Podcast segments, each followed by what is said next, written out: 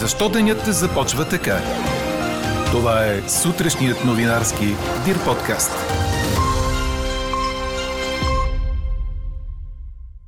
Стотици ученици в областите София град, Бургас и Благоевград отново ще учат от вкъщи за седмица. След това ще има ротация.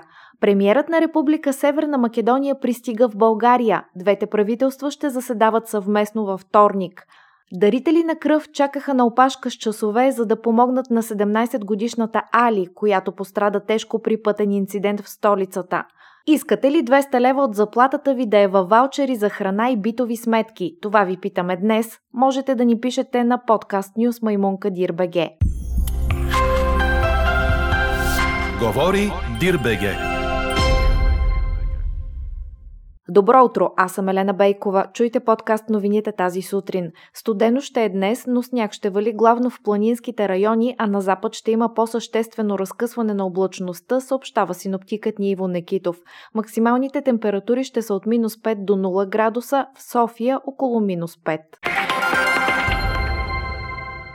От днес учениците от 5, 6, 8, 9 и 11 клас в София град и област Бургас ще учат онлайн за една седмица. Изключение е Бургаската община Руен, където децата ще продължат да ходят присъствено на училище.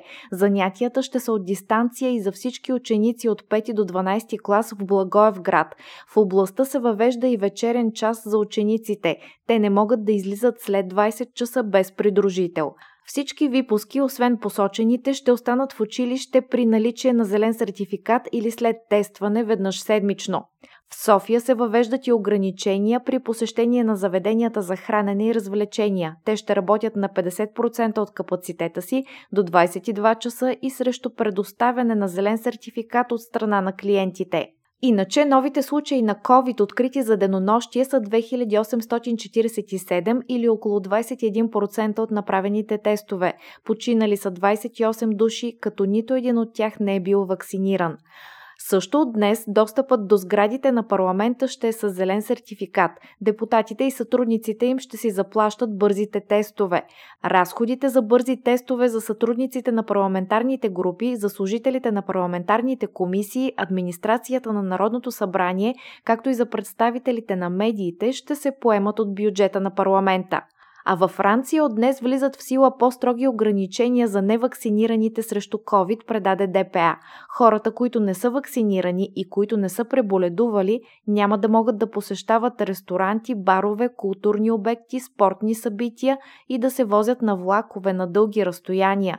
Новите ограничения са свързани с въвеждането на вакцинационен сертификат в страната. Премиерът на Република Северна Македония Димитър Ковачевски пристига на посещение у нас във връзка с насроченото за утре съвместно заседание на правителствата на България и Северна Македония. Ковачевски ще бъде посрещнат с официална церемония на площад Свети Александър Невски в София. А малко по-рано министърът на земеделието Иван Иванов и министърът на иновациите и растежа Даниел Лорер ще представят нов кредитен продукт в подкрепа на розопреработвателите у нас. Продуктът е разработен от Българската банка за развитие. Четете още в Дирбеге! Милан и Ювентус не предложиха зрелище на феновете си в неделя вечер, като не се победиха в голямото дерби на Италия и завършиха 0 на 0, предаде Корнер. Така големият печеливш от този резултат е шампионът Интер, който продължава да има 4 точки преднина пред градския си съперник и цели 11 пред бианконерите от Торино. Двата отбора завършват при равен резултат за втори път през сезона в серия А. За последно това се случи през сезон 1991-92 година. В Испания Барселона изкова труден успех срещу баските от Алавес, като Френки Де Йонг донесе победата на каталунците с гол в 87-та минута и така те нямат загуба вече 5 мача. Неделното дерби на Англия завърши с победа за Челси с 2 на 0 срещу Тотнам. Това бе първа загуба за Антонио Конте начало на шпорите, а попаденията за сините бяха дело на Хаким Зиеш и Тиаго Силва.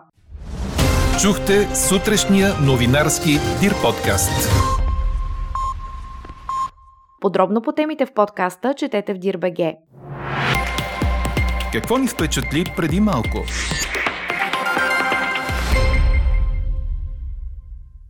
Стотици откликнаха на призива за даряване на кръв за Александра Никова, пострадала при пътен инцидент в столичния квартал Люлин.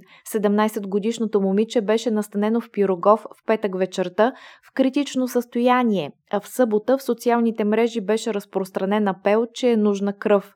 Буквално часове след това се напълни дворът на Националния център по кръводаряване в София, а необходимата кръв беше събрана още до обяд.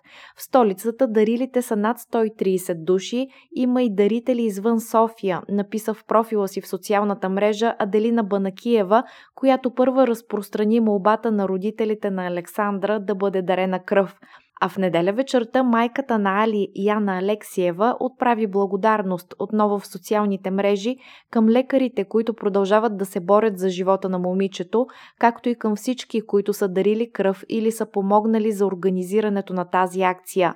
Мили хора, вярвам, че вашата помощ, вашата обич и вяра ще върнат Али към живота, споделя майката. А какво ще кажете за това?